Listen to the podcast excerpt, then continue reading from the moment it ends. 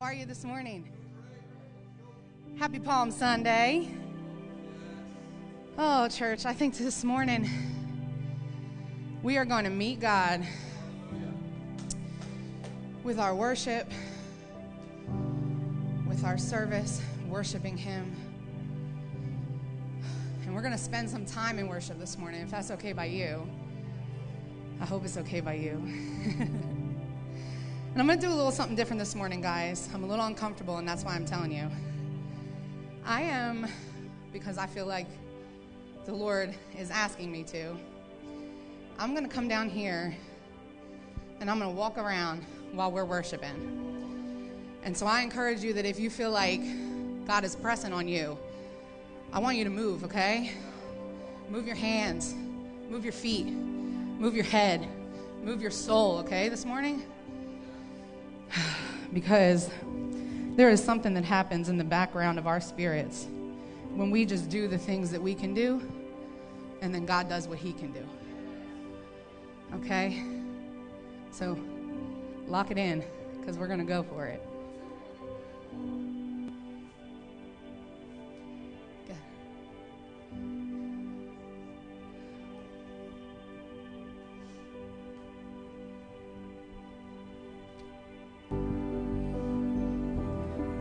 bless you this morning.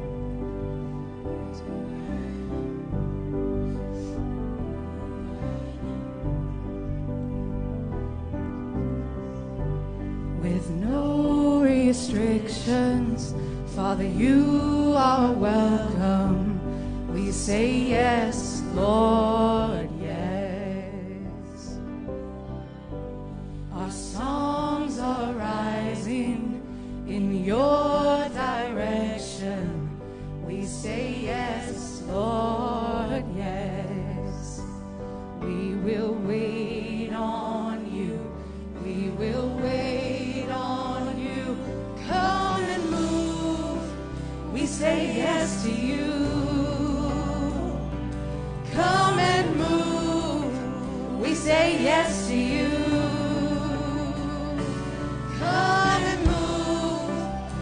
say yes to you.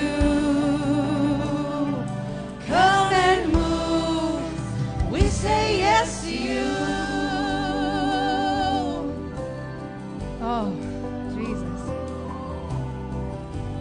Your face, our focus.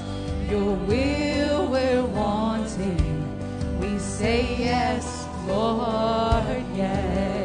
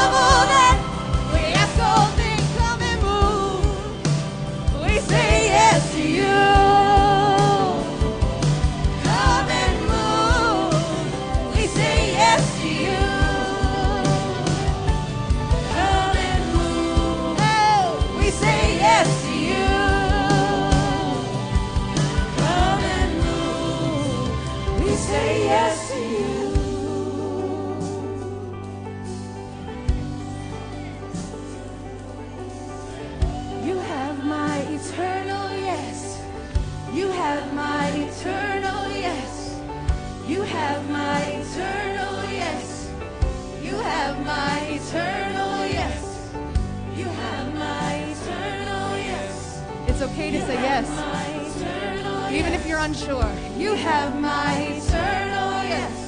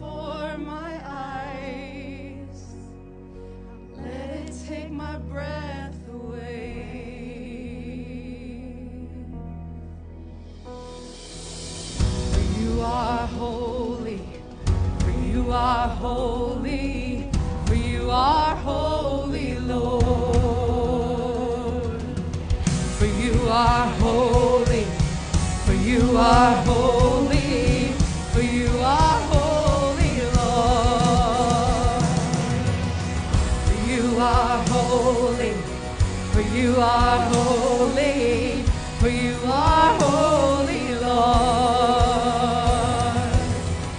You are holy, for you are holy.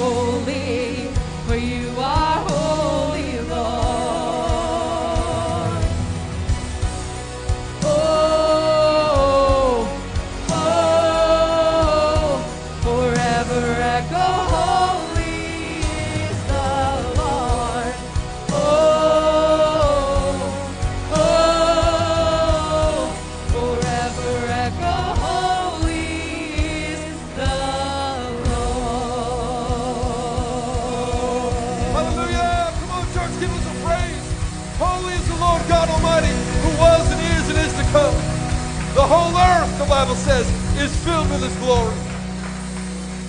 Woo! Church, do you realize the Bible says that on this day, 2,000 years ago, Jesus entered the city of Jerusalem. And the Bible says when he entered in, the city was stirred. There's something that happens inside of us. See, before then, the gates were closed. Before then, there were soldiers stationed at the gates. But when Jesus entered in, the city began to stir. Something happens when we're willing to open up our hearts to Him. I'm not talking about the comfortable religion that maybe we were grown up in or exposed to. I'm not talking about uh, liturgical kind of expression. I'm talking about opening up our heart and saying, God, I'm all in. I mean, I'm all in. I'm all in. There's not going to be any gate left shut from you. Come on in, Holy Spirit. Come on in, Jesus. I want you to stir me up today. I want, to, I want you to be, I want to be stirred. I don't want to leave this place the same. More importantly, I don't want you, Jesus, to leave this place the same. Because the way you always come, come on, He always comes. But He's not always praised. He always comes, but He's not always fully loved. He always comes, but He's not always fully embraced. The Bible says when we are faithless, He's still faithful. Even if we forsake Him, He'll never forsake us. My friends, I just want to pray over you today. I want to pray a holy stirring inside this church. Not, not, not, not, not for a good church meeting, not for a good Palm Sunday moment. I, I'm praying for a holy stirring inside of our spirit that causes us to want Jesus more, that causes us to want to praise Him, causes us to be like King David, who said, Man, you think I've been undignified in worshiping Him up till now? You haven't seen anything yet. I can be much more undignified than this because I'm all in for my King. In the name of Jesus, I pray that that spirit that stirring of the Holy Spirit gets into our hearts today. Daddy, whatever offense, whatever doubt, whatever fear, whatever cultural restriction that we have blocked the gate with, I pray today it may be shattered in the name of Jesus. Swing wide, you gates. Come on. The King of glory wants to come in. Father, I pray against sickness, against disease, against depression, against uh, uh, addiction, against doubt, against fear, all the things, Lord God, that would keep us from wanting and desiring more of you. Let your kingdom come and let your will be done. Today we cried out, Holy, holy, holy is the Lord God Almighty who was and is and is to come. Daddy, the whole earth is filled with your glory. Let our lives be filled with it too. So not only do we leave changed today, but that you leave blessed because you came and spent time with your kids. Today, Daddy, we want you to know we love you. Jesus, we want you to know we love you. Spirit of the living God, we want you to know we love you. So come in and stir up this place. Stir it up. Stir it up. Stir up something. Stir up something deep inside that cannot be contained, it cannot hide a fire that consumes us with a passion for our King. We love you, we praise you, we give you the glory in Jesus' name. And everybody said, Amen. Amen. Can we stir up some praise just for a moment? Father, we love you today. Jesus, you're the King of Kings and Lord of Lords. We stir it up in this place for your glory. Jesus, we love you. Hallelujah. Woo! Man, what a picture of all the can you imagine all the angels falling down before the throne of grace? Woo! What an invitation to not be a bystander. What an invitation not to be a bystander. The angel said, I'm all in. Let's go. Let's get on the throne. Let's get before the throne. I love you guys. I'm so glad you're here today. Today's a special day for lots of reasons. Part of the reason why it's special is because you're here. Danielle and I don't uh, say that lightly. We mean it when we say it because we know that there's a thousand things, especially in today's day and age, that could keep you home. Be home watching it online, saving the gas, saving the time, not having to get up early to wash the hair, brush the teeth. Come on, somebody, I don't know. We really appreciate you being here. Thank you for your investment. This is what I know my God will never be outgiven. What you sow into, you will reap from. I believe there's a reaping that's going to happen in your life today because you sowed in already to the things of God. It's just what God says. It's not what Kyle says, it's what the Word of God says. Believe it. We are family here at Connect, so I'm really glad you're here. If this is your first or second time, welcome. Thank you for coming today. Thank you for being a part of what this is. For us, churches, it's about a Sunday morning moment. It's about learning to live life well together. And that's what we're inviting you to be a part of. And if this is your, if you're uh, at home watching, if you're on vacation watching, we know we have people who are still under the weather, still caught with COVID, still uh, away, shut in. We love you. We are praying for you. The same God that's in this room is the same God that's with you as well. Come on, can you give a shout out to your brothers and sisters who are who are online? We love you. So good to have you. But I don't want you to be confused. This church isn't about just great worship. It's not just about a beautiful room. It's not just about beautiful people, it's about Jesus. It's about Jesus. Church isn't a brand, church is a bride. We are the bride of Jesus Christ. And I am so glad that the beauty and the colors in this room represent who he is in such a vibrant way. What a great, what a great, this is all about Jesus today. So I am so glad you're here. I hope you're glad your brother or sister next to you, your family member next to you, you may not even know them. They may have been living down the hall from you for a while. You haven't knocked on their door. This is the time. Knock on their door. Go over, say hi to somebody near you. Give them an air high five. Give them a fist pump. Take a moment say hello before we're being seated. All right, go be family for just a second. Say hi to somebody.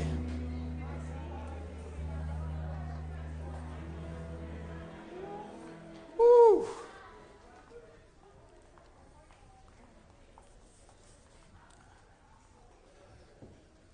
Man, I don't know about you guys, but I could have just kept worshiping this morning. Woo! Margot was like, I'm nervous. I'm gonna God told me to get down off the stage. I was like, come on, let's dance. Let's go. Fantastic. Hey, let me just say this for a moment. Sometimes it's scary to do what the Holy Spirit is leading you to do. Um, I get it. Like, that's why we said all the time faith doesn't come in the comfortable, faith is an expression that is expressed in the uncomfortable. Hey, Peter, you want to walk on water? Step out of a boat into a stormy sea. Uh, everything in my life says no. Come on, right? We, we, we fantasize about that. Oh, I just walk on the water. I would follow Jesus. Dude, everything in your life experience says don't do it, you'll die. There's something about following the voice of the Holy Spirit.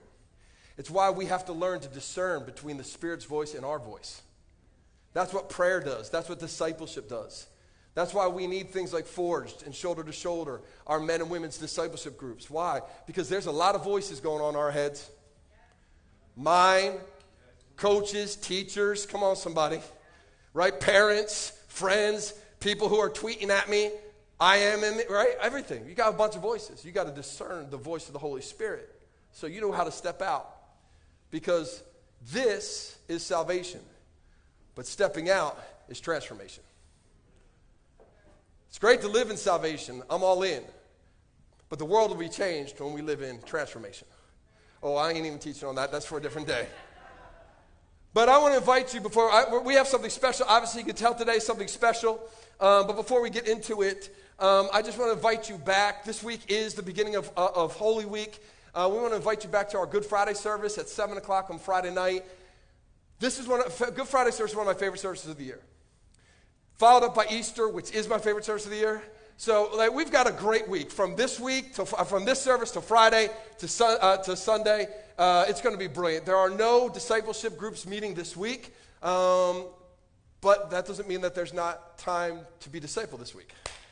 So I want to invite you to, to be a part of that with us. Uh, one last thing is um, uh, this is not a fashion statement for me. I didn't, I'm not trying to break in a new trend uh, Michael Jackson with the one glove. I just have the one finger wrap. That's not what we're doing. I, uh, I cut my finger last night, and um, because we have so much white up here, I figured wrapping it would be better than blood everywhere.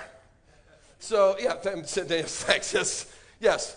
So, hey, if you, we're gonna, I, I, this, like I said, this is different today. I've been excited about this. Our team's been excited about this. This is gonna be different, but it's so cool what we're gonna talk about today. Um, and so, since you brought your Bible, can you turn with me to Exodus chapter 12? Exodus is the second book of the Old Testament. Uh, Genesis, Exodus, it's written by Moses. And if you didn't bring your Bible, it's cool. It's going to be on the screen in just a second. But today, we're going to do something a little different. Today, we're going to spend some time talking about how Jesus is our Passover. How he is, is our Passover. And, you know, we're going to take a look at Passover, which today is kind of called the Seder, and see the hidden glory of Jesus inside of this. And I really want to encourage you, take notes today. I mean, literally, take out your phone if you've got it, take out your notebook. I know some of you old school, like my wife, she has like notebooks and pens, and she still uses like crayon. I don't know, it's crazy, like pencil. I have a pencil sharp. I, I, I have bought like 75 pencil sharpeners in my house. Didn't even know we still use pencils. Well, look, take notes, because this will really help you. Today is going to be not preaching as much as it is a revelation of who Jesus is, sitting right in front of you. You know, the, the, the, this, this moment that we're talking about today is what Jesus set his face toward. We talked last week about he set his face towards Jerusalem. All those months ago, he was setting his face to come to this moment for the Passover, for him to become the Passover lamb. It's, it's why on this day he enters into Jerusalem. It's, he doesn't come accidentally to this moment. Come on. You may have come into these doors accidentally. Jesus doesn't do anything accidentally, Jesus does everything intentionally. So he came into the city, and the city was stirred. And it was stirred, they didn't know it, but they were stirred because this was going to happen. Something in the spirit stirs you when God is about to do something in you. There's a stirring that was going on coming to this moment. And what we're going to see in it is the glory of Jesus. You know, Paul tells us in Colossians chapter 2 verse 16 that all of the feasts, all the festivals, all the things in the Old Testament are shadows. The reality is found in Jesus Christ. They are shadows, the reality is Jesus. What is concealed in the Old Testament is revealed in the New Testament in Jesus. That's what makes the Old Testament so exciting. When people tell me the Old Testament is boring, I'm like, you're reading it wrong. Because I don't read the Old Testament for the stories, although they're stories. I don't read it just for the encouragement of faith, although there's faith. I read it because in the Old Testament, Jesus is everywhere. Matter of fact, Jesus says to the Pharisees in John 5 46, if you believed Moses, who wrote this book, by the way, if you believed in Moses, you would believe me because what Moses wrote about was about me. See, when we get to read about the feasts, when we get to read about the festivals, they're not just something that the Jewish nation did, it's the revelation of our King.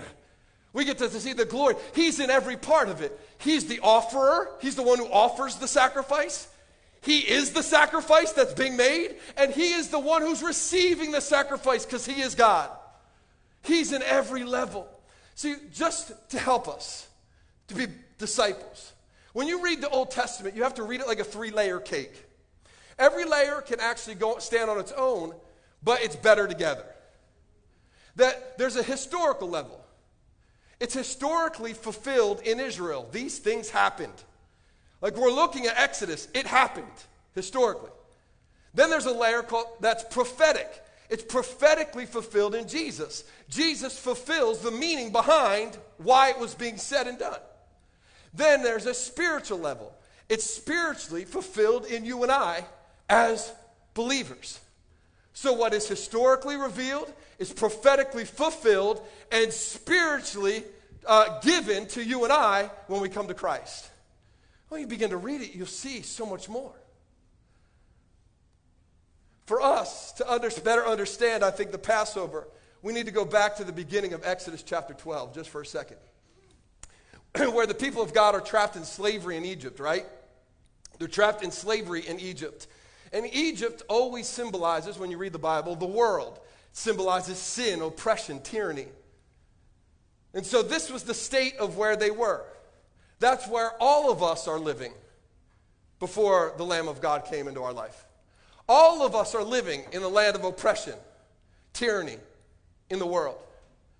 That's the condition of every human being. Romans 3:23 says, "For all of us have sinned and fallen short of the glory of God." All of us were in Egypt. All of us are in need of redemption. a way out of Egypt. And here's the thing that I noticed, by the way, if you read this Exodus story, is that they couldn't work their way out. Did you read the Exodus story before? The Bible says that they had to double their work.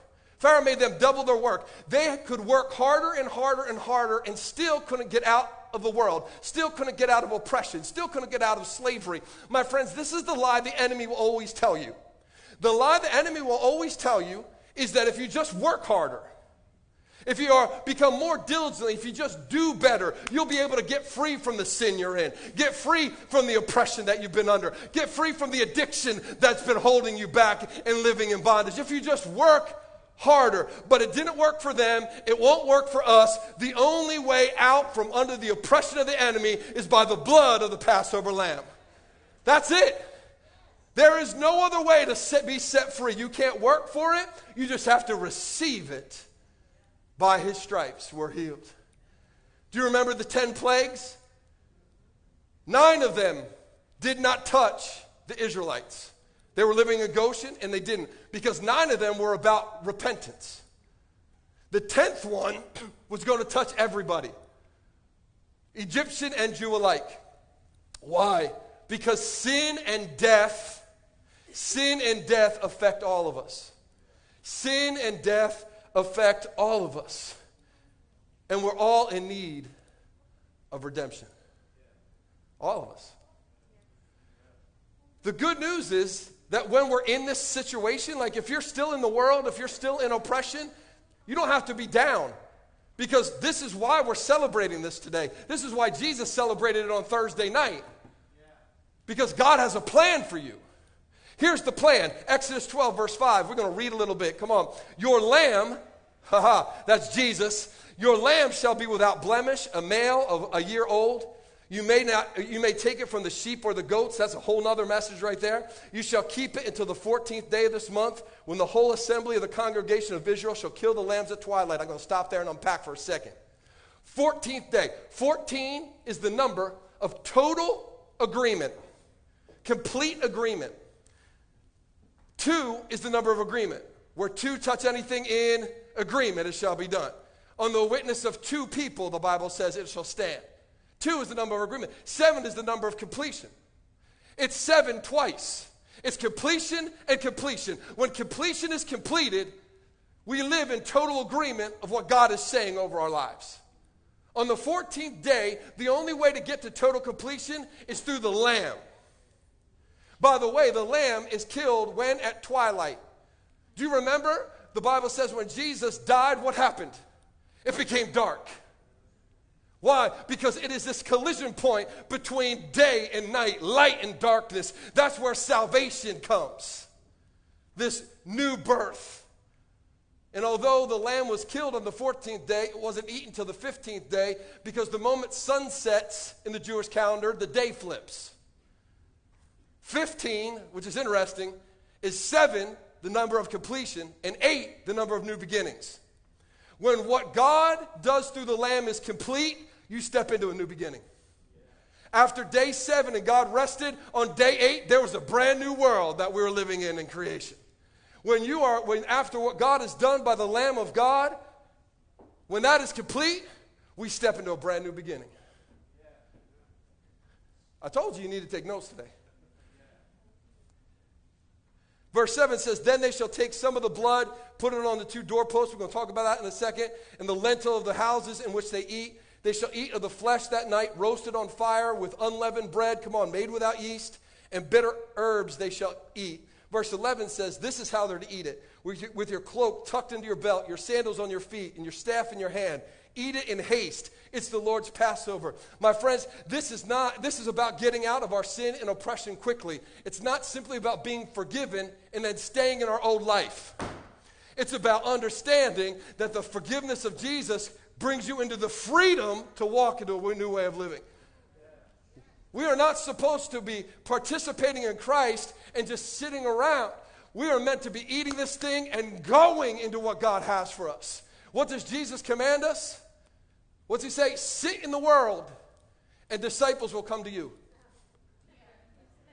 He says, Go. Because the moment you get the lamb, come on, there's something should be stirring you to go. There's a forward movement. We are too caught in our past failures. In Jesus Christ, because of the Lamb, there's a forward movement that the God wants to take us in. Eat it in haste. On that same night, I shall pass through Egypt and strike down every firstborn, both men and animals, and I will bring judgment on the gods of Egypt. I am the Lord. The blood, highlight that, underline it, circle it, put your name next to it. The blood will be a sign for you on the houses where you are. When I see what? the blood. Not when I see your good works, your effort, your trying, your kindness, your, your, your tithe. When I see the blood, I'll pass over you. No destructive plague will touch you because of the blood.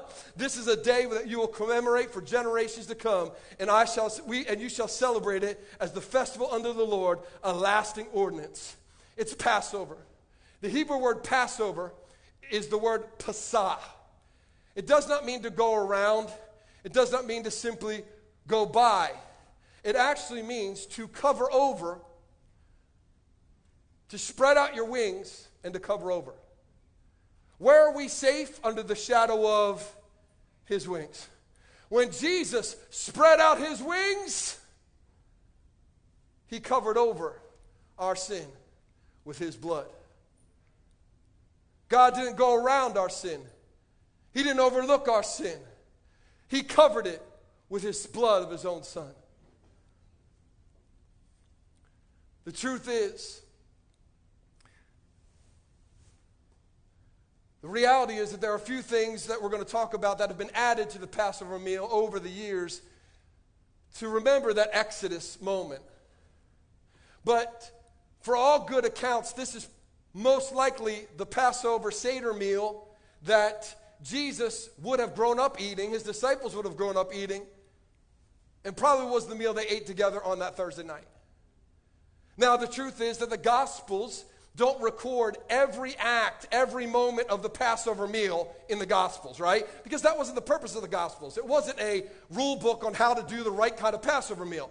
But there are 14 elements of the Passover meal in the Gospels that kind of reveal this is actually what they were doing. First and foremost, in Mark chapter 14, verse 12, by the way, Mark is written by Peter Mark is his amanuensis. He's, a, he's the writer. Peter is narrating this. At least that's what we believe. That's what tradition tells us. And on this first day of unleavened bread, when they sacrificed the Passover lamb, his disciples say to Jesus, Where are we going to eat Passover? He tells them. Verse 16 says, They go into the city, find the upper room, and prepare for the Passover meal. So we have a pretty good account that what they were doing is what we're going to be talking about. Now, before we even get started, and I know you're saying before we get started, we're like eight minutes in. I know. I told you. We're going to lock some stuff today. Because some of you are like, well, I'm not Jewish. Uh, we're going to get to that in a second. Let me just say that this, what we're talking about, is a sacred feast. This is a sacred moment for our Jewish brothers and sisters in their lives. And I believe it's important that we understand it and that you and I, as Christians, as Messiah followers, actually celebrate it. Because the word says this we were grafted in. We were, gra- we were grafted in. All the promises and the prophecies came through the Jewish nation. The Messiah, Jesus, he was Jewish. They are not grafted into us, we are grafted into them. Jesus is the vine and we are the branches, but these branches were grafted in. I think it's become so easy the, uh, to see the kingdom only through our American Western eyes and forget and even lose the beauty of this great heritage that we were grafted into. Yes, listen to me. Yes, we are the bride of Christ, but the bride was born in Jerusalem. The bride's got olive skin, y'all. She ain't blonde hair and blue eyes. We were grafted in. What a great moment. Let's not overlook this. Let's celebrate it. Let's celebrate the fact that thousands of years before Jesus came, God actually gave us a shadow of what was coming because he loves us so much. I'm going to show you two quick things before I give them back to, to Pastor Danielle really quickly. But the, the, the, the celebrant, the person who would be celebrating this uh, Passover, would wear two items. This is called a kittel. A kittel is a, a garment made to be like a priest robe. It's elegant, it's beautiful, it's meant to represent the priesthood. Then they would also wear on their heads this thing called the mitre. And a mitre in Middle East world is uh, a symbol of a crown. It's for a king. And what we see is the person who is offering this to the disciples who come, come on, somebody, is both a priest and a king. Jesus is both my high priest and he is the King of kings and Lord of lords. And what's so beautiful is that he doesn't keep it for himself because it's spiritually layer fulfilled in us. In 1 Peter chapter 2 verse 9, he makes us a royal priesthood. Come on somebody. Revelation 1 says he brought us into to a kingdom of kings and priests. The one who celebrates this Baby, can you take this for me? Thank you so much. There's nothing in there, I know. I know. Voice is bad already. Hallelujah. Now, I'm not going to wear these guys because just out of respect for my Jewish brothers. But I wanted to show them to you to give you a picture of this beautiful vision of what God has for us in this celebration. When, when we see Jesus offering it, you got to see the king and the priest reaching out his hand to you and I. There's this really cool thing that they have as well is that they all have reclining pillows. And the reason that you'll find pillows at every Passover meal is because for, for a few reasons, but first and foremost, when they, back in antiquity, come on, the tables used to be really, really low. So you had to sit on the pillows and lean on the pillows. That's why John was leaning on Jesus' breast. It wasn't a weird thing. This is just where they were. Now, we would have the table that low, but I've got bad knees. Come on, somebody. I can't get down. If I get down, I can't get back up. But the reason that they had pillows at the Passover meal is because of this. Only free people could sit and recline at a table, at a meal. Slaves had to stand. Slaves couldn't sit in comfort. Slaves couldn't sit in luxury. Slaves had to stand. My friends, that's why we've got pillows all around this room. It's why your tushy is sitting on a cushiony, come on, somebody, seat. Your back is on a pillowed uh, part of a chair. Why? Because we were once slaves. We were once unable to eat at the table. We once had to stand on the outside. But because of the Passover lamb, we get to recline with the king. Galatians 5 says this It is for freedom that Christ came to set me free, to no longer to go back to slavery. Where was slavery? Egypt. I ain't going back.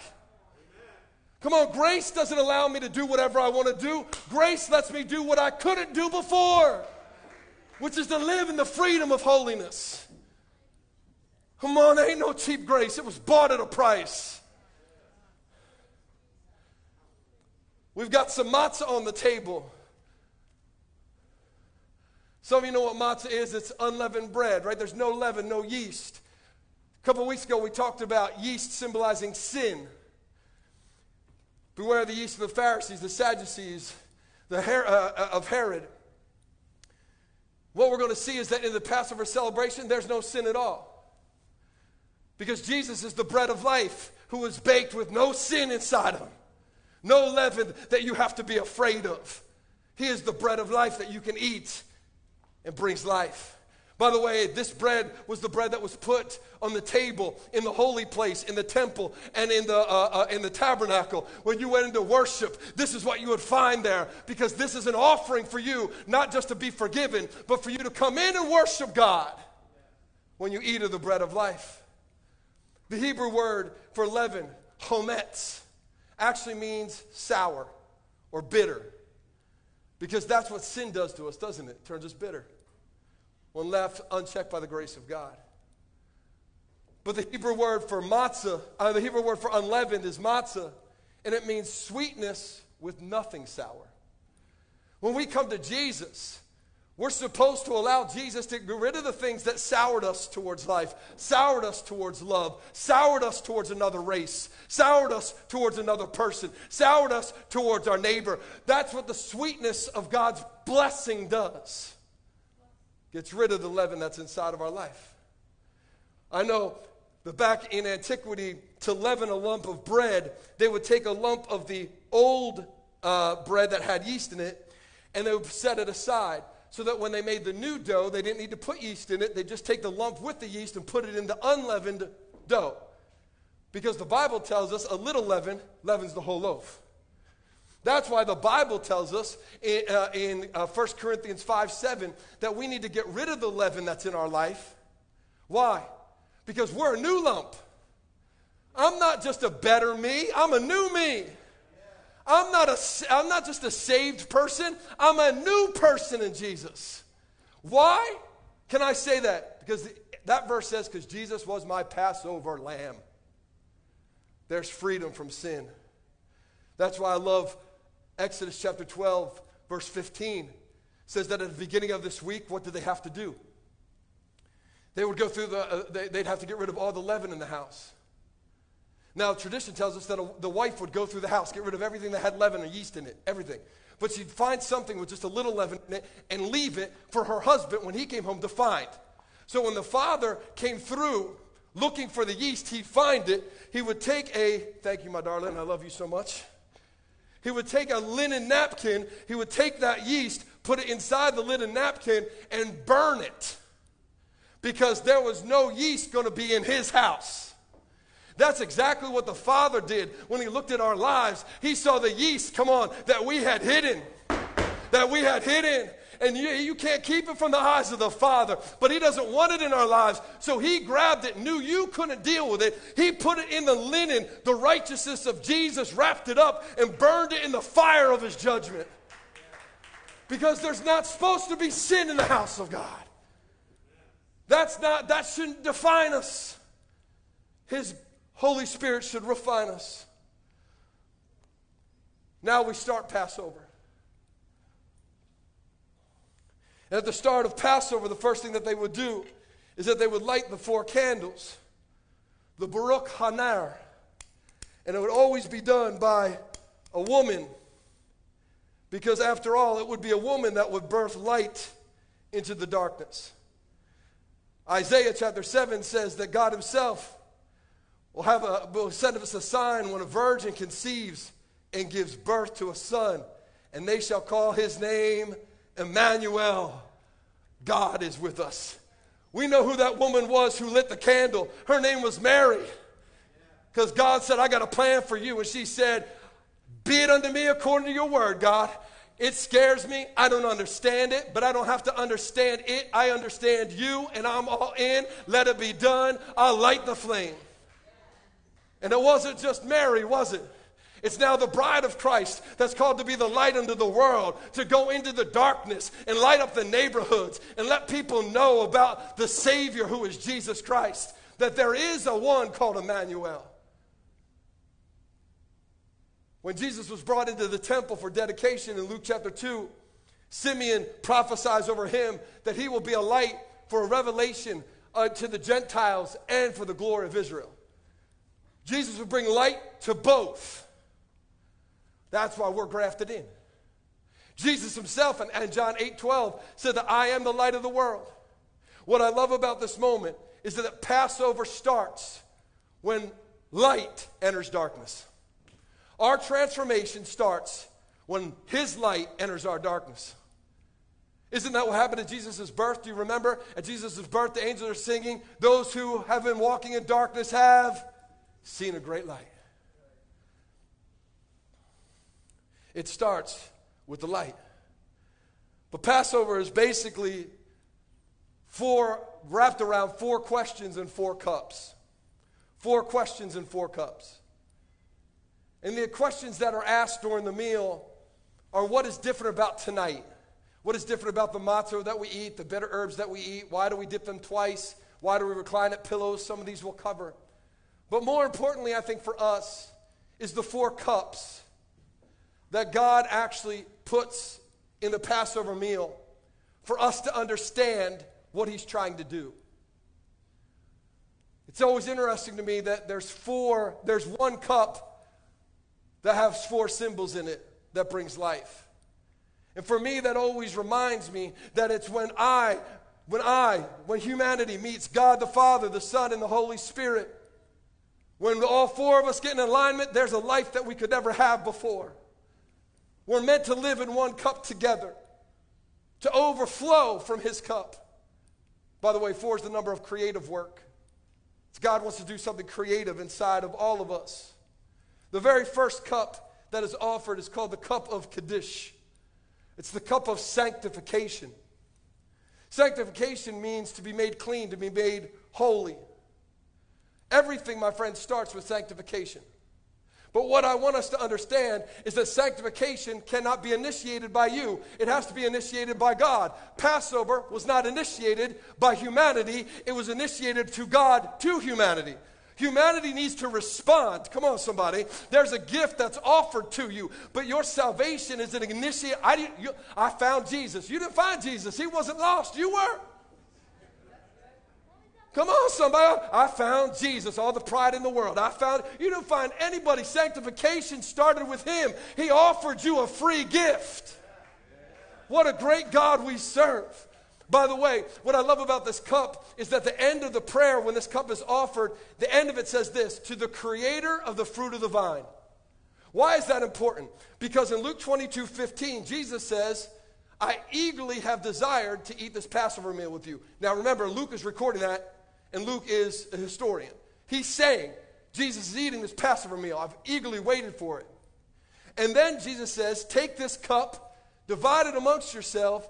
I will not drink from the fruit of the vine again until the kingdom of God comes. They're talking about this cup. Sanctification, my friends, doesn't start with us, it starts with Him.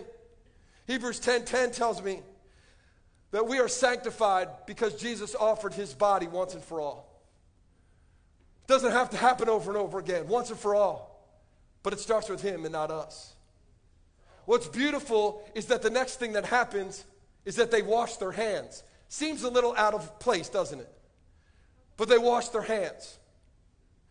And there's a ceremonial washing, a cleansing of the hands so that they are clean to participate in the rest of the meal. They don't make it impure by participating in the rest of the meal. But Jesus doesn't stop with the washing of the hands. You read John chapter 13, the Bible says he took a whole basin of water, took off his kittel, took off his outer robe, got on his knees, and washed their feet. Why does he do it? The Bible says, I'm going to make you clean. Peter says, then wash my whole body. Jesus says, man, Peter, you don't even understand. If I just wash your pinky toe, if I do it, the whole body is clean. This is about cleanliness so that we can go in. It's a symbol of the Holy Spirit, the living water that cleanses us from the inside. It's, do you remember in the tabernacle, after they got cleansed, the priest would get cleansed by the blood. The first thing that they'd have to go to before they could enter in and worship was the laver, the body of water that they'd have to wash off, and then they could go into worship. God doesn't want you just forgiven, God wants you cleansed so that you could worship a living God. There's a cleansing of the Holy Spirit. This is why Jesus said in John 7 Man, look, if anyone's thirsty, let him come to me and drink, and I will give you streams of living water. John says, Man, that's the Holy Spirit. Come on. He wants to make us clean so we can worship a holy God. We don't have to clean ourselves up and then go and then go and come to Jesus. We come to Jesus and the Holy Spirit cleans us up. After they are clean, they get to eat these things called the karpas. These are parsley. They're green because it reminds us that after you are clean, there is a green life ahead of you. But they don't just eat them, they dip them in salt water first. And they dip them in salt water to remind us of the tears. Life without redemption is filled with tears. But He also redeemed us from a life of tears. Because the Bible tells me in 2 Corinthians 5:17 that I, when I come to Christ, I'm a new creation. The old is dead, the new has come. He's offered me into a abundant life. But they don't just dip them once, they actually go ahead and dip them twice. The first one is to remind them of the tears they shed in slavery, what they got out of. The second is to remind them of the ocean, the bounty of the ocean, and the beautiful green life that is ahead, what they're going into. You and I, when we come to Christ, we are dipped twice. We are dipped, we are baptized into Jesus Christ to set us free from what we were in. And then we are baptized in the Holy Spirit so that He can bring us into what He has for us an abundant life. There's green life ahead of you because of what Christ can do in you.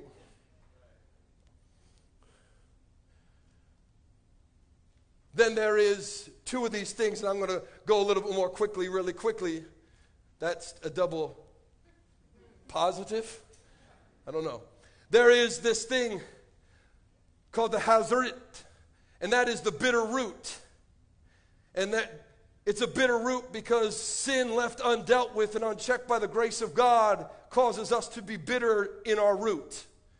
And it is mixed over here with the meror. The meror is horseradish. And when you take a little bit of matzah and you dip it in the horseradish and you eat it, you begin to cry. Because it's a reminder of our tears uh, shed in oppression, shed when we were in the slavery to sin.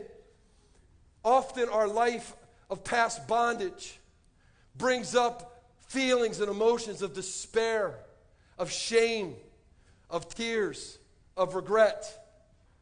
Oh, but hallelujah, He doesn't leave us there. He didn't leave us in slavery. He doesn't leave us in grief. He doesn't leave us in regret. He doesn't leave us in shame. Romans 8 1 says, When I am in Christ, there is no condemnation for me who is in Christ Jesus. There's no shame, there's guilt, there's no regret. It's all dealt with by the Passover lamb.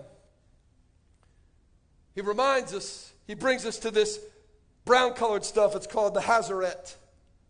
And that's a sweet mixture of all sorts of things. And it reminds us it's brown in color because it reminds us of the clay that they were making when in slavery.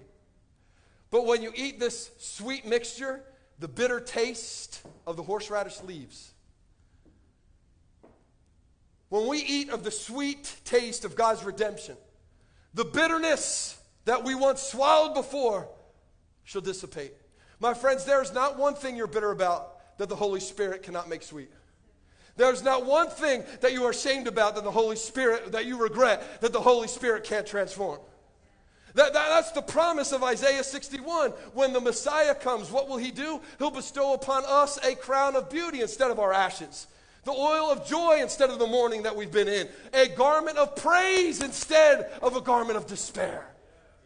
This is what the Passover's talking about. This is who we're talking about. These aren't verses, this is revelation of our King. These are promises that He fulfilled. This is the God that wants to bring us into the promised land, into wholeness and holiness. There's an egg here that I burned too much and it cracked. It's called the beitzah. It's a roasted egg, roasted over fire. And It symbolizes kind of the, uh, the traditional sacrifice that was made at the temple during this time, the Hagiga. And it came to represent, they would cut it up.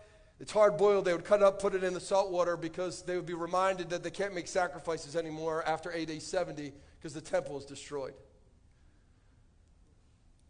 But it comes to means something more to you and I. Because this egg means an egg is a symbol of life, it's a symbol of newness, of new birth. It's also a symbol of the Trinity. Come on. An egg is three parts in one a shell, a yolk, and a white. And when the Trinity gets involved, come on, in our life, it brings newness into our life. It represents all of it, but it wasn't done without fire. Even the egg had to suffer. The egg didn't just come into your life, it went through the fire first. Isaiah 53 says that we were saved by a suffering servant. Jesus suffered for you and I and went through the flames so that we could be set free. So when we eat of our new life, remember the price that it cost the Holy One to get you into that. We should be jumping for joy when worship happens. Because, man, do you know what it cost the King of Kings in order to give us a new life so we could jump? These things help us remember. It's why Jesus says, when you eat this, remember me. He's not thinking we're going to forget who he is, but forget what he's done.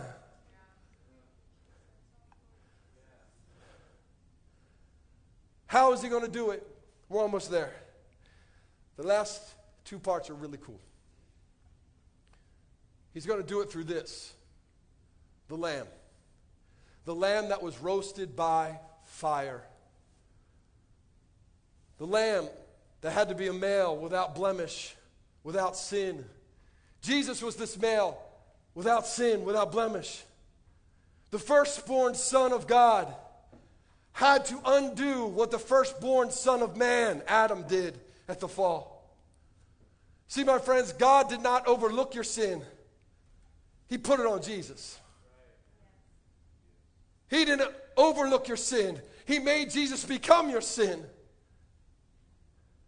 That's what happens to the lamb.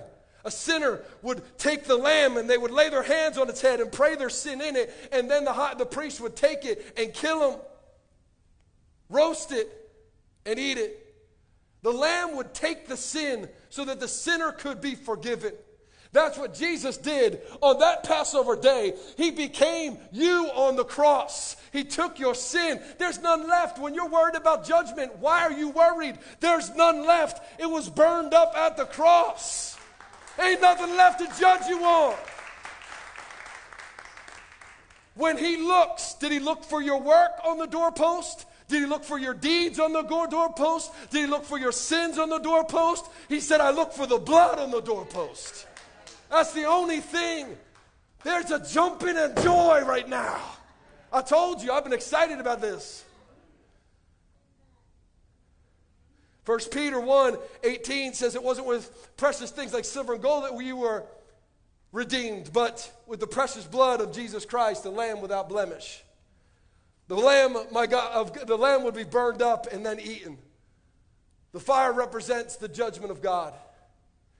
Jesus became your sin, and God poured out your hell on him. There is no hell left for you. There's no hell left for you. There's no hell left for you. The Lamb took it and the fire burned it and he took up the, the judgment. My God, my God, why have you forsaken me? Because hell is separation from the intimacy with the Father. And they mark the top, they would take the side, they would do the side. They would do the bottom, they would take the top, do the side, do the side. I'm not sure what sign we are going to be saved by. How about thousands of years before there was a cross, God revealed the means on which we would be saved would be a cross. Wood, by the way, is always a symbol of humanity. Let the trees of the field clap their hands. The blood has to go on you and I. If you get out of the house from under the blood, you're going to die. That's what the Bible says. It's the blood that saves us. Jesus says in John 10, verse 9, I'm the door. I'm the only way to get in. But he says in Re- Revelation 3:20, I'm standing at the door of your heart and I'm knocking. If you open up your heart, I'll come in and what? Dine. I will dine. I will dine with you. It all comes back to the meal. Why? Because life is in the blood. That's why it has to be blood. God couldn't just overlook our sin, He had to forgive it. Blood had to be shed. Life is in the blood. Hebrews 9, verse 12 tells me that Jesus entered into the holy tabernacle in heaven, not by the blood of bulls and goats, but by his own precious blood once and for all. There doesn't need to be any more sacrifices. Your giving is not a sacrifice. Your serving is not a sacrifice. Your being kind is not a sacrifice. You loving someone is not a sacrifice. They are results of his sacrifice. I love this part. Then they would take this thing called the matzah tash, which is a bag with three pockets inside of it. Three pockets, three pockets, three pockets. Three pockets make up one bag. Why? Well, the rabbis will tell you that it's because of Abraham, Isaac, and Jacob. Some say it's because this is how worship is the priest, the Levite, and the people. But I think you and I understand why at the Passover there is one bag with three sections. Because there's one God made of Father, Son, and Holy Spirit. Well, what I love, what I love about this, what I love about this, what I love about this is that they take the middle section. They take the matzah from the middle section, from the middle section. And if you ask people why, no one knows. And they break it. And this is called the bread of affliction. The bread of affliction. And the, the bread of affliction had to be matzah, pure. Do you know how, what makes an official matzah official matzah? It has to contain a few things. It has to have no leaven in it, no yeast, right? Hebrews 4 tells me Jesus had no leaven in him, no sin. It has to be pierced so that it shows there's no leaven. And it has to be has to have stripes on it that were created by flames.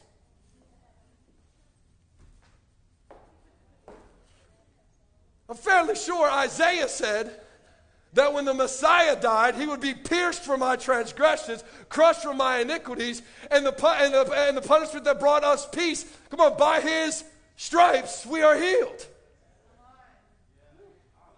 He is the bread of affliction. He is the middle section that was broken. And then what happens, what I love so much, is that after it is broken, it is wrapped up, come on, somebody, in a linen cloth. It is wrapped up in a hidden cloth. It is called the afikomen, which means it comes later. Oh, it's coming in a week. Then the father takes this little bit and he hides it in the house. They don't know where it is. But it's so important, the meal is not officially over till it's found. Then they eat the meal. After it was broken, they eat the meal. The Bible says that Jesus ate his meal, protect his meal together with one another. After the meal, after the meal, after the meal, the children of the Father Search throughout the whole house. And whoever finds the afikomen, that child is rewarded with gifts.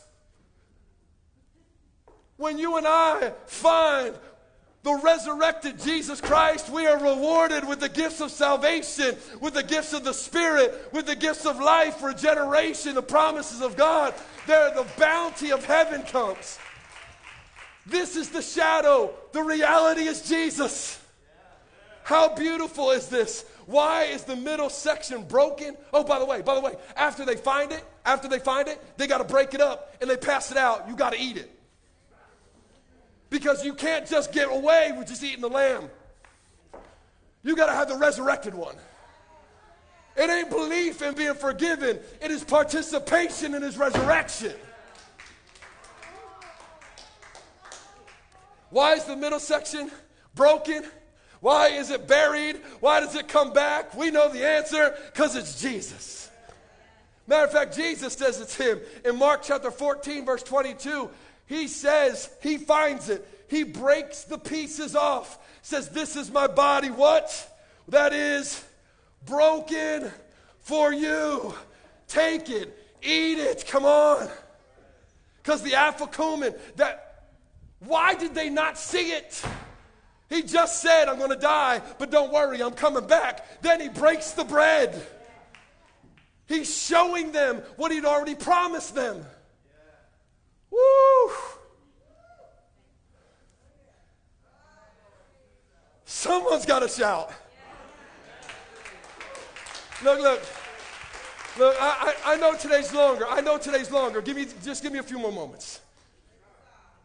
Look, look, look, I told you this is different. You're a guest here, I'm sorry. But I need you to know this is what this church is about. I'm not going to give you the five principles to a prosperous life. I'm going to give you the way to know the one who is life. I hope you're learning something today. Man, that third cup, that third cup, that third cup that comes right after the afikomen is found is called the cup of blessing and redemption. We drink of it because we have been blessed to get out of slavery, and there's a promise of a coming Messiah that will redeem us. Come on, somebody. This cup is Jesus. This cup is Jesus. Matter of fact, Luke 22 20 says, after they had eaten, Jesus took the cup, lifted it up, said, This is the cup of the new covenant of my blood. It's for the forgiveness of your sins. Drink it, uh, uh, take it, and drink it. He is the cup of redemption. This cup was supposed to fulfill I, Jeremiah 31, 31. I'm going to read this. It's going to take a second, but listen to it. The time is coming, declares the Lord, when I will make a new covenant with the house of Israel and the house of Judah. It will not be like the old covenant I made with their forefathers when I took them out of the, uh, uh, out, uh, out by the hand to lead them out of Egypt, Passover, because they broke my covenant, though I was their husband. This is the covenant I will make to the house of Israel after that time.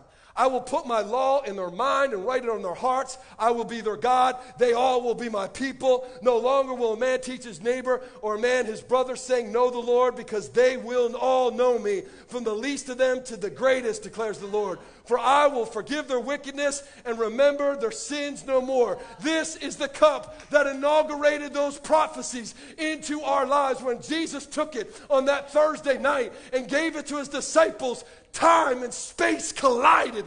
Prophecy and promise came in to meeting, and something exploded in the universe that has transformed down to us. The prophecies that said it's not an old covenant, but a new covenant were unlocked for us. And we will be called his people, and he's our God. There's a new day, a new beginning. There's a new life because of the blood of the Lamb. Colossians 1 verse 13 says, He has delivered us from the domain of darkness into the kingdom of the Son He loves, in whom we have redemption, the forgiveness of sins. I'm going to stop. Right here, right now. Because this is the moment of decision. Right here, right now. You can't work hard enough. And your regret can't keep you from Him. Shame has no power next to the blood. I am not asking you if you're a good person.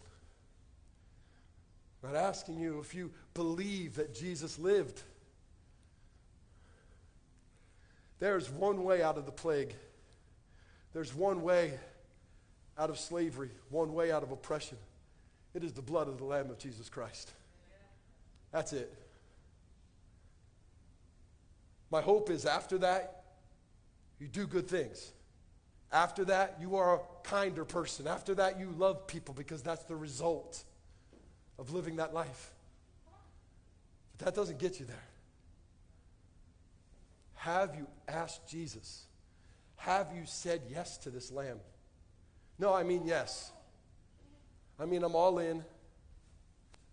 I'm not holding anything back. I'm asking you not if you go to church because you're here today. I'm asking you have you said yes to Jesus Christ? We're going to pray right now. This, is, this has been the altar call.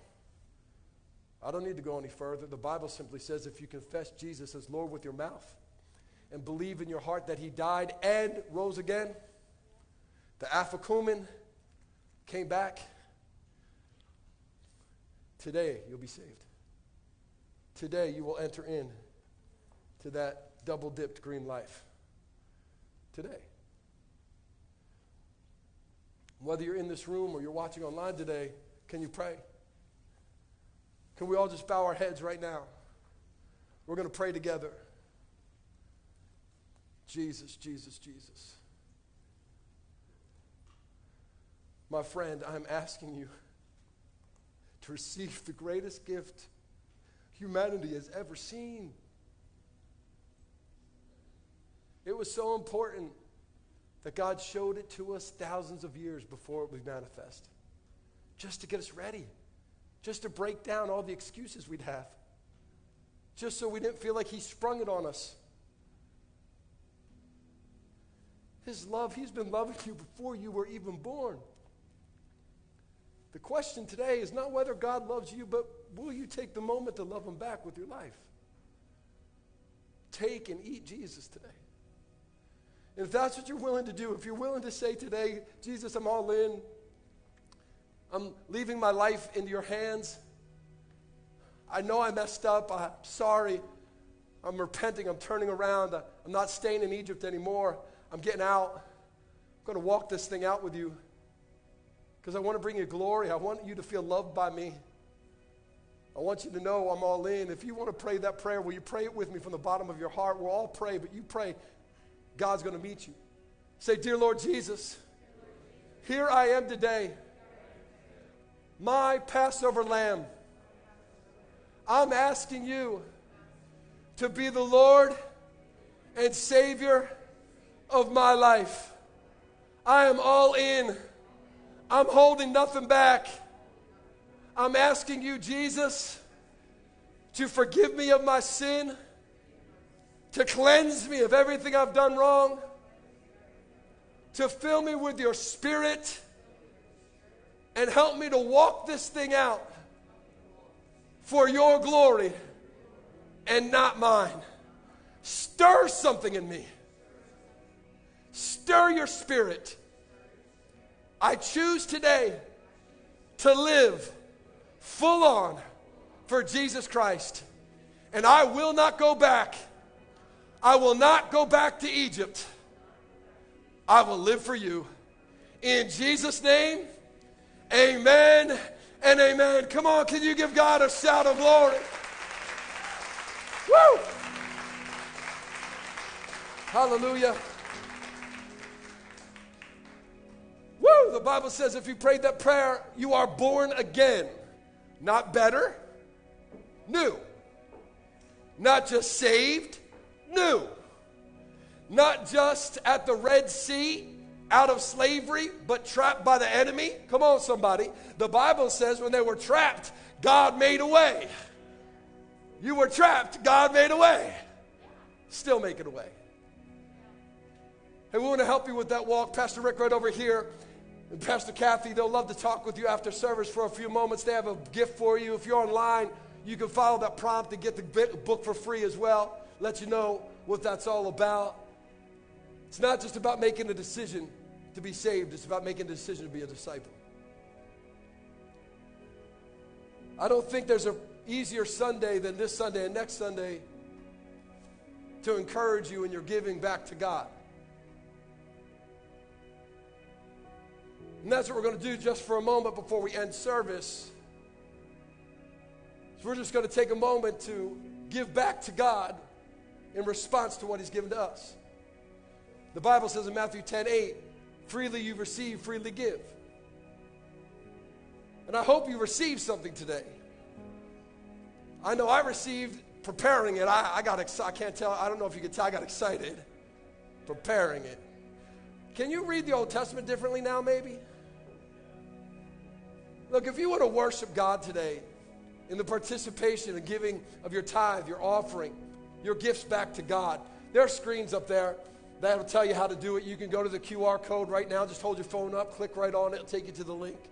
You can give online. You can always, there are envelopes all around you. You can fill them out in just a second, take them on the way out to one of those gold kiosks and put it in.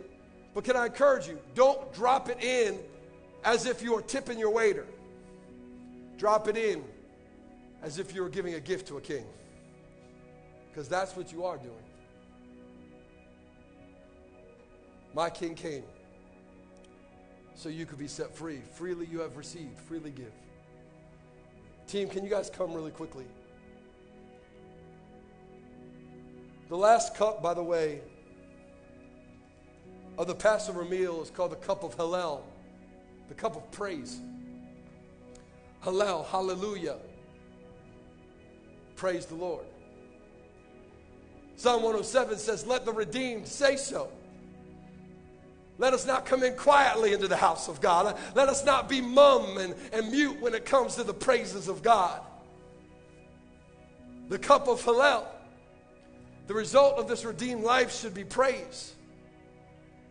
That's why the Bible says in Matthew 26 30, after they had eaten, after they had taken all the other cups, they rose up and they sung a song of praise. After they drank the cup of Hallel, they sang a song of praise and went to the Mount of Olives. You know, tradition tells us that the last thing that would happen on their way out is that a child would put an empty cup and an empty seat out for Elijah. And they'd leave the door wide open so that Elijah could come in to announce that the Messiah was coming. But John 1 tells me that Elijah already came. His name was John the Baptist, and he came proclaiming, Make way the way of the Lord. He said, Behold the Lamb of God that will take away the sin of the world. Come on. Elisha has already come. The door is already wide open. The Messiah has already entered the building. We are partakers of that. There should be praise coming from us. I love that symbol. I talked about it last week or a few weeks ago, where Elijah is a picture of Jesus. You remember when Elijah the prophet ascends, his mantle falls off onto his servant Elisha. And the servant, after he, after uh, uh, Elijah is uh, ascended, drops the mantle onto the servant, and the servant goes out and does double anointing, has a double anointing, double power. That's life in the Holy Spirit. My Jesus ascended into heaven. And when he ascended into heaven, he dropped his mantle onto his servants so that we can walk this way in power. And after they drank the cup, they sang and they went out. They went out with power. They went out in forgiveness. They went out in celebration. They went out on a mission to help spread the kingdom of God. They went out to tell people that the Messiah had come. When we sing, it's not just about a praise that goes upwards, it's a reminder that we need to go outwards. The Messiah has come. The door to your neighbor is open. The door to your coworker is open the door to your child that is wayward and living in the pigsty, the door's open because the Messiah has already come. Can we stand together? We're going to sing one last song. I'm going to go old school, back to my Baptist days. Ooh, I had one yes. Hallelujah. Make me put some hymn numbers up on the wall here. That was my job, by the way, when I was a teenager. I had to change the hymn numbers. They paid me for that. That's awesome.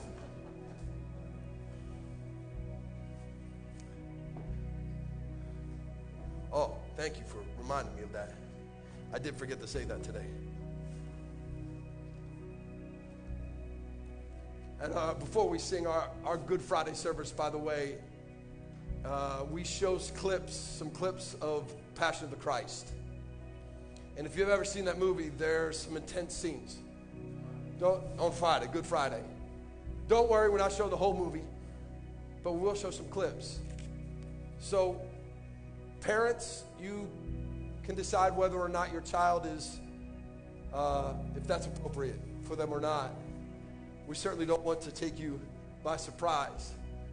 But I do think it's important that we actually see the reality of what he went through because the pictures that I've seen drawn of him is a little trickle of blood here and a little trickle of blood here and like rose petaled nails in his hand. The lamb that was roasted beaten beyond recognition, tortured for our forgiveness, pierced for our iniquities. But the punishment that brought us peace was upon him, and by his stripes we are healed. So we're going to sing as we go. Praise God from whom all blessings flow. Praise him, all creatures here below. Praise him above ye heavenly host. Praise Father, Son, and Holy Ghost.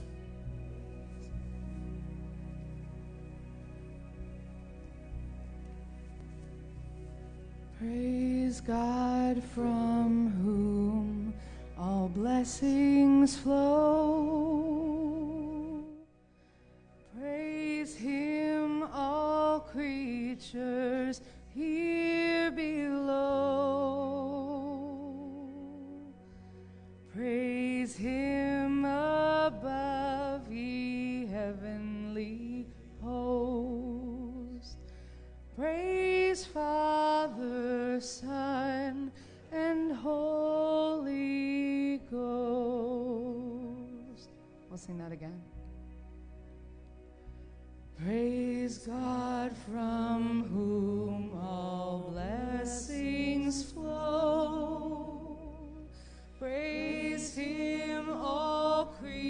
sisters, hear me.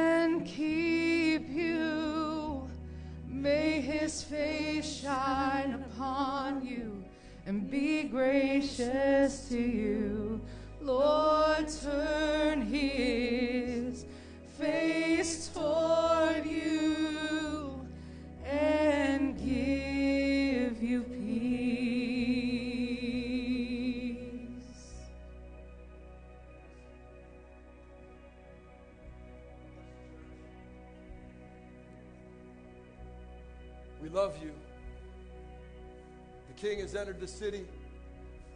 The lamb has entered the house.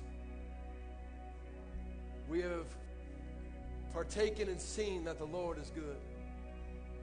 We have sung, and now we will go. But we will go with this mission to give him glory in everything, in everywhere. Because the door is open, the Messiah has come, and life, abundant life, is open because the Lamb of God died for you. God bless you, church. We love you. We'll see you go on Good Friday. Have a fantastic week.